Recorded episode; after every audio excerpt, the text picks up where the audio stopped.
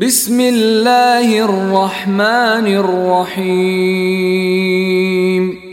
দয়াময় পরম দয়ালু আল্লাহর নামে ألم نشرح لك صدرك আমি কি তোমার বক্ষ তোমার কল্যাণে প্রশস্ত করিয়া দেই নাই ووضعنا عنك وزرك আমি অপসারণ করিয়াছি তোমার ভার الذي أنقض ظهرك যাহা ছিল তোমার জন্য অতিশয় কষ্টদায়ক ورفعنا لك ذكرك এবং আমি তোমার খ্যাতিকে উচ্চ মর্যাদা দান করিয়াছি فإن مع العسر يسرا কষ্টের সঙ্গেই তো স্বস্তি আছে إن مع العسر يسرا অবশ্য কষ্টের সঙ্গেই স্বস্তি আছে فإذا فرغت فانصب অতএব তুমি যখন অবসর পাও